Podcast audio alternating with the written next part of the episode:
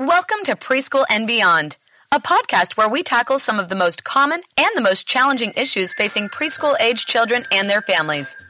Recording from Discovery Child Development Center is your host, Mike Dlott.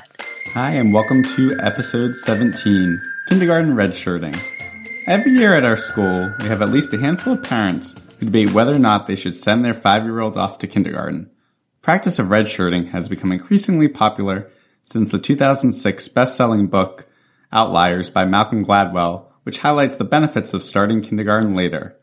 Redshirting has also gained popularity as kindergarten classrooms have become more focused on academic skills and less on play. The decision, however, can be difficult, as each child is a unique case, and there's research both in favor and against redshirting. To help us work through this dilemma, we have two returning friends of the podcast.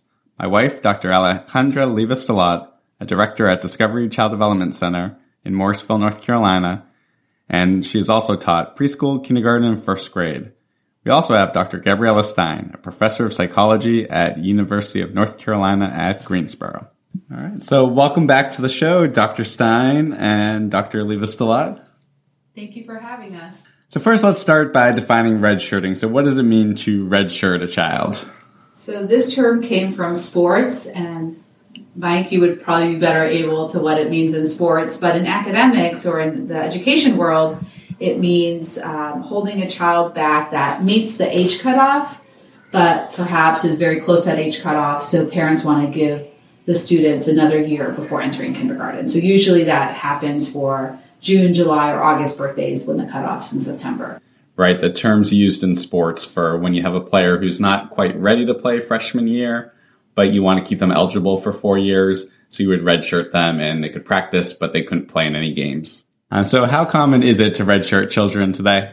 So uh, nationally, about 9% of kindergartners are redshirted. It is typically two times more prevalent among affluent districts than amongst those districts that are close to the poverty line. And it is also two times more common among boys than girls. Um, across ethnicities, it's more common among white students. About 6%, less than 3% of Asian students are redshirted, and less than 2% of either African American or Latino students are redshirted. Yeah, so it can really vary by community. I even saw one report, I think in Connecticut, there's a district where over a quarter of students are redshirting. So they're going to have much older classes there. Mm-hmm. So what does contribute to this trend? Why are we having more and more children redshirted? I think um, there's two reasons why typically they're redshirted. One is for um, athletics. They want to give their typically sometimes boys that advantage, the athletic advantage when they enter high school sports.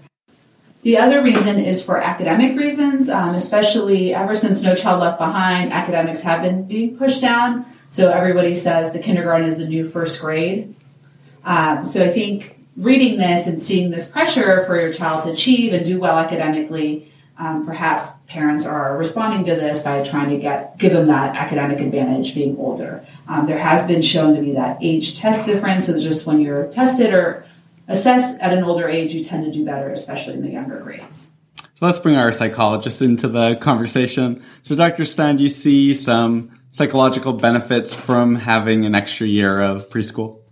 Yeah, so I'm going to start a little bit with some of the research on ADHD, and there's a lot that has been seen in the headlines about this in terms of kids who are younger, in terms of age, are more likely to be diagnosed with ADHD. Um, and what you can think about that is that it's just kids' brains haven't matured nearly to the same extent, and the demands in their environment maybe are higher than than they're ready to meet. Um, so the science community is still trying to figure out what the precise mechanisms for that is, but that's sort of one of the when I think one of the contributing factors to this redshirting is that people are starting to see some of this research. But in terms of psychologically, um, in terms of my conversations with parents and what, you know, I, I, think people also think about is having just one more year on their kid when they sort of either enter these hard decisions in middle school or sort of challenging time periods, um, that may be more difficult for kids to navigate. Again, being sort of the youngest and being faced with some of the pressures of middle school, um, and high school for that matter. Yeah, I think that's one thing you really have to think about too. It's not just kindergarten you're making that decision for, and there may be both good and bad aspects later on. So you want to consider what's going to happen to them in middle school when Um, they're either the oldest or the youngest. Similar in high school, there's going to be different pressures. And I think the other thing in terms of just being more prepared to face those challenging things later in development, also in kindergarten, as as um, Dr. Livas-Dlott mentioned, that there is sort of a lot of um, pressures in terms of Uh, sitting down and being focused during kindergarten year now. A lot more table work than there used to be. Kindergarten used to have a lot more play focused and have a lot more sort of free time where kids were allowed to, because there's still a lot of maturation that's happening at that age, sort of that it better accommodated that variability. But now kindergarten has a lot more rigorous academic standards and those involve sort of being able to sit and be focused for longer periods of time. And, and, you know, the older you are, the better you are to, to do that.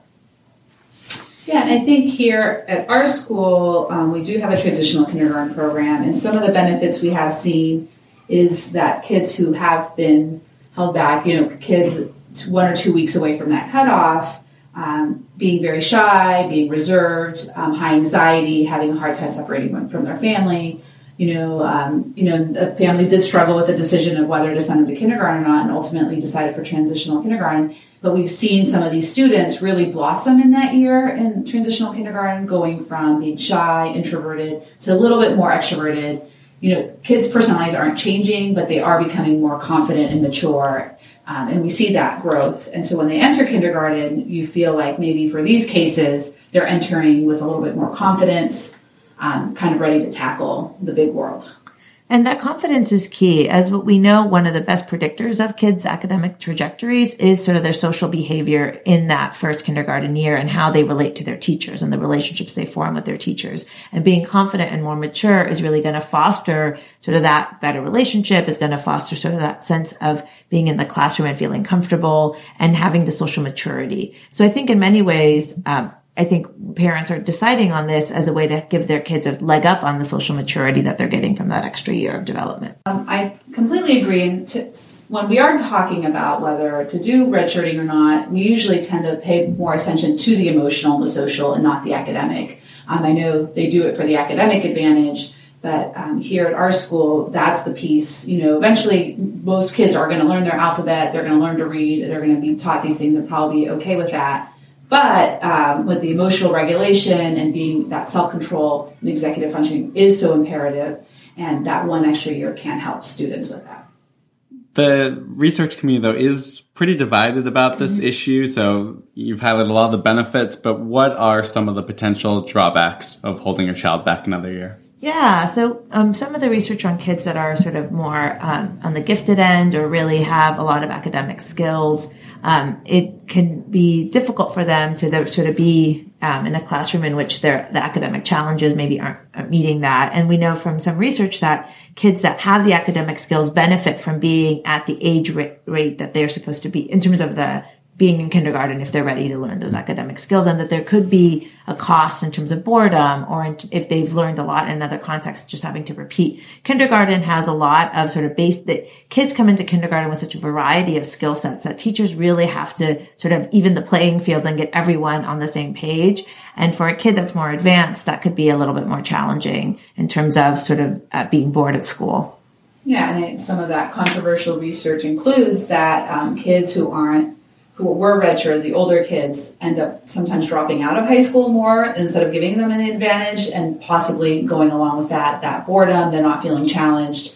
Um, you know, it's a different experience for them. Yeah, there's probably also some concerns with behavior when you're the older child and you're seeing a lot of immature behaviors. Will you will that child become a leader, or will they kind of be kind of brought down by the more immature behaviors with the younger children? Could be a concern or even for kids that are also more uh, can get frustrated by the immature yes. behavior as well. Yeah. Um, but yes, that's a really great point, and, and and I think that's a challenge that schools are going to face to have if parents continue on this trend of redshirting while they have other kids that are not. Then you're going to have a two age, two year age range yes. of kids entering mm. school, and at five, that's a big difference. You know, at sixteen, not as much. So it, it does make it a lot more challenging for for teachers. Yeah, and that brings us to the next uh, question I want to ask because I think that is a factor is what's going on in your community. Are so many kids being redshirted that your child's going to be that much younger?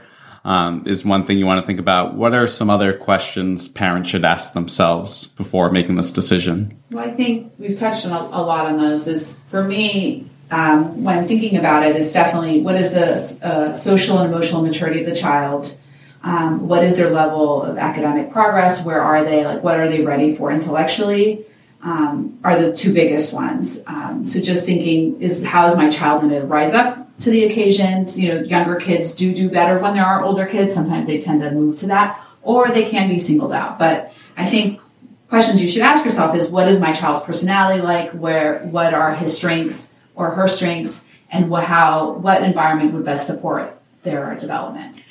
And the other thing you might want to consider is if you know your kid's already struggling in some particular realm, for example, they show high levels of anxiety or they're showing sort of signs of ADHD, those are things you might want to consider that, that, that might benefit that child more so than for other kids. Um, again, having that extra year of maturity. How about that peer sibling comparison? I know sometimes when parents have two children, one has a birthday at the beginning of the year, the other one might have a summer birthday, and they think to themselves, you know, uh, Sally was so much more mature at this age, so much more ready. Should I keep Johnny back another year?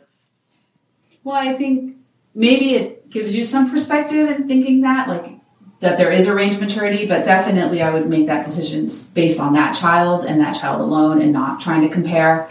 Um, because that can be also detrimental. Um, even if you're doing it in yourself, you don't want to pass that along to your child and start those comparisons. But um, yeah, it, it can give you perspective, but definitely you want to treat each individual case like if you're seeing signs that their fine motor skills need to be more developed, their gross motor skills need to be more developed, their ability to sit and pay attention, those are things that you should really look at. And that's the more helpful perspective. Yeah, and in your example, you, uh, you had Sally and I forget the boy's Johnny. name, Johnny. so both of them, you know, there also is a gender difference, as as Dr. Livas-Dlott mentioned, that uh, boys are much more likely to be redshirted, and that's because boys tend to mature socially at, a, at a slower pace than girls. Um, so comparing a girl to a boy, you may also be comparing apples and oranges in mm some ways as well. Um, so you might also want to think about that and sort of where is Johnny compared to other boys as opposed to where he is compared to where Sally was. So if you do decide that you are going to redshirt your child, um, what are some options for you during that year? First, um, one could be looking for a transitional kindergarten program so then they feel like they're moving to a different place. Um, a lot of parents I've noticed don't want to have their child in that same pre K room two years in a row. So that might make them feel excited about moving to a new classroom, but they're not going to kindergarten. Another thing is just continuing probably what you're already doing um, play groups, social groups, play dates. Um, also, get a membership to a children's museum or a science museum where they can explore hands on and give them that you know, they have a gift of this extra year and let them be children and have fun and enjoy it um, and go learn with hands on experiences. Um, if your child is very intellectually gifted or you feel, and it's more the emotional social that's holding them back, introduce them to an instrument or a new language, challenge them in different ways. Thanks. And Dr. Stein, how would you communicate this to your child? You know, they hear their classmates are excited, talking about going to meet the teacher, talking about their kindergarten. Um, should this be some a conversation you should have with your child? Yeah, I think what you would just want to focus on is sort of what are the things that you feel are important for that kid. So identifying where they're going to go next. So yeah, your friends are going to X school, but you're going to get to go to Y and go find that place that they're going to be and really talk up what they're going to get to do in that extra year. And, um, you know, talking up that they're, you're going to be, it's going to be fun. They're going to be able to spend more time doing things that kids get to do. Um, but also don't make too much of a big deal about it. Uh, and you also don't want to sort of talk about like, oh, when you grow up, you'll appreciate this. that right. you just want them to just feel confident and that they're just, um, that they're just going to a different school. Kids aren't going to think about it in the same way that adults will. So they will notice that their friends are maybe graduating, but you're just saying, oh, they're going to this school, you're going to that school, and they'll probably be okay with that. So who can help parents make this ultimate decision whether or not to send their child to kindergarten? I think it would be great not only to talk to teachers, but to, t- um, and really get a perspective in terms of what the teachers feel might be helpful for the child um, as well as if you have other people in your sort of network that spend a lot of time with your kid, or even go take a tour of the, of the school that you might go to and maybe talk to the counselor there or whoever leads the tour in terms of what what might be the expectations at that particular school. Because I do think some schools may be better able to take kids in a younger, if sort of it's a more project based learning, it's more child directed learning, that actually might be a, a, place in which, you know, that social maturity in terms of attention and being able to do table work wouldn't be as important. So I would look at the yeah. school where you're going to go. I, yeah, I agree. I think sometimes parents in making this decision decide, well, maybe my child isn't ready for the public school, but there's this private school that is Montessori or project based or more hands on Emerson play based school that because of their flexibility and because they're more traditional in that kind of play based kindergarten, their child would be able to thrive there. And I have known of a couple parents instead of transitional kindergarten, since they're already paying for that year, they're paying for uh, private kindergarten first grade experience or giving them that time to mature and then join back into the public school. And that also might be, at least in our area, you mentioned sort of looking at your local community, our schools are enormous. We have a thousand kids in these elementary schools, and that could be really overwhelming to some children. And so that might be that you want to select a sort of smaller school place at that transitional year as well. Yeah, no, it's great to have those meetings before making that decision. So if you are talking to your preschool teacher or administrator, what are some good questions you'll want to ask? Yeah, I think one good thing is not like, are they ready or not? I think that's such a global question and it's so loaded. And I think sometimes teachers feel they have an opinion, but they don't want to be the only opinion. We want parents to make that kind of ultimate decision. I think the better approach is asking specific questions about the things that matter the most about this transition. Yeah, so you might want to ask, so is my kid able to sit and do table work? Is it, is my child self-directed and able to, to sit and sort of accomplish a task that's given? Can they follow commands in the classroom? Do they, can they transition well between tasks that they have to do? Um, if they're giving sort of a group level instruction, are they able to sort of follow that independently or do they need that extra support to do that? Um, those are some of the attentional things I would focus on. I would ask about peers. How do they get along with their peers? Um, how do they handle their frustration in the classroom? Are they able to sort of, um, when they get frustrated, sort of calm down and sort of move move past that, or do they struggle a little bit more with that? Um, I would sort of want to know sort of what what what the kid sort of is like, sort of during you know whole group instructions or the playground or different times, sort of to get a sense of the sort of whole child. Yeah, I think the the frustration tolerance, you know, if they're not getting their way, how do they handle that? The sharing or taking turns um, are important. And, you know, you can ask about academics because in the end, if that child is at the very top academically, that's something that you might want to consider. So, you know, comp- how are they doing academically? Do you feel like that child is ready for that type of curriculum in kindergarten or maybe bored in the future if they're not feeling challenged? And I think that sometimes that's also hard once the they redshirt a student, they come into the public school, and then the parents are really upset that their tra- children aren't being challenged. And so that's another dynamic they have to think about. So, I mean, you should ask your teacher about the academic side. And on the other side, on the other end of academics, if your kid is struggling a little bit more with letter identification and sounding out and pre-reading skills, pre-sort number skills, um, that they might benefit from that additional sort of year of maturity. Because sometimes you know that really uh, there's that switch and the kid gets it and you know and that might come a little bit later. Great. And i'll make a list of some of these type questions in our show notes all right well that was a really helpful discussion i want to thank our guests today dr stein and dr Livas-Dlott for joining us happy to be here thank you again for having us and now for the show and tell segment of our show one of my favorite all time parenting books is How to Talk So Kids Will Listen and Listen So Kids Will Talk by Adele Faber and Elaine Mazlish. While the book was first published in the early 1980s, unlike some other parenting books, the advice is still very relevant today. It's one of those resources that I've gone back to several times with my own children. I was extremely excited to learn that Adele Faber's daughter, Joanna, and her lifelong friend, Julie King, just published a book expanding on the original work and the new book is called How to Talk So Little Kids Will Listen, a survival guide to life with children ages 2 to 7. Through practical examples and cartoon illustrations, gives parents many strategies for dealing with common challenges parents of young children face. I highly recommend this book, and I am so excited to let our listeners know that the authors will be on our next episode, which will be released on February 17th. Please let me know if you have any questions you would like Julie and Joanna to answer for you. And that is it for episode 17 of Preschool and Beyond. Find links to what we talked about in our show page www.discoverychilddevelopmentcenter.com slash podcast and on Facebook at facebook.com slash preschool and beyond. Not already left a review in iTunes, please consider doing so, as it helps other listeners find us and helps bring great guests onto our show. We will see you in two weeks.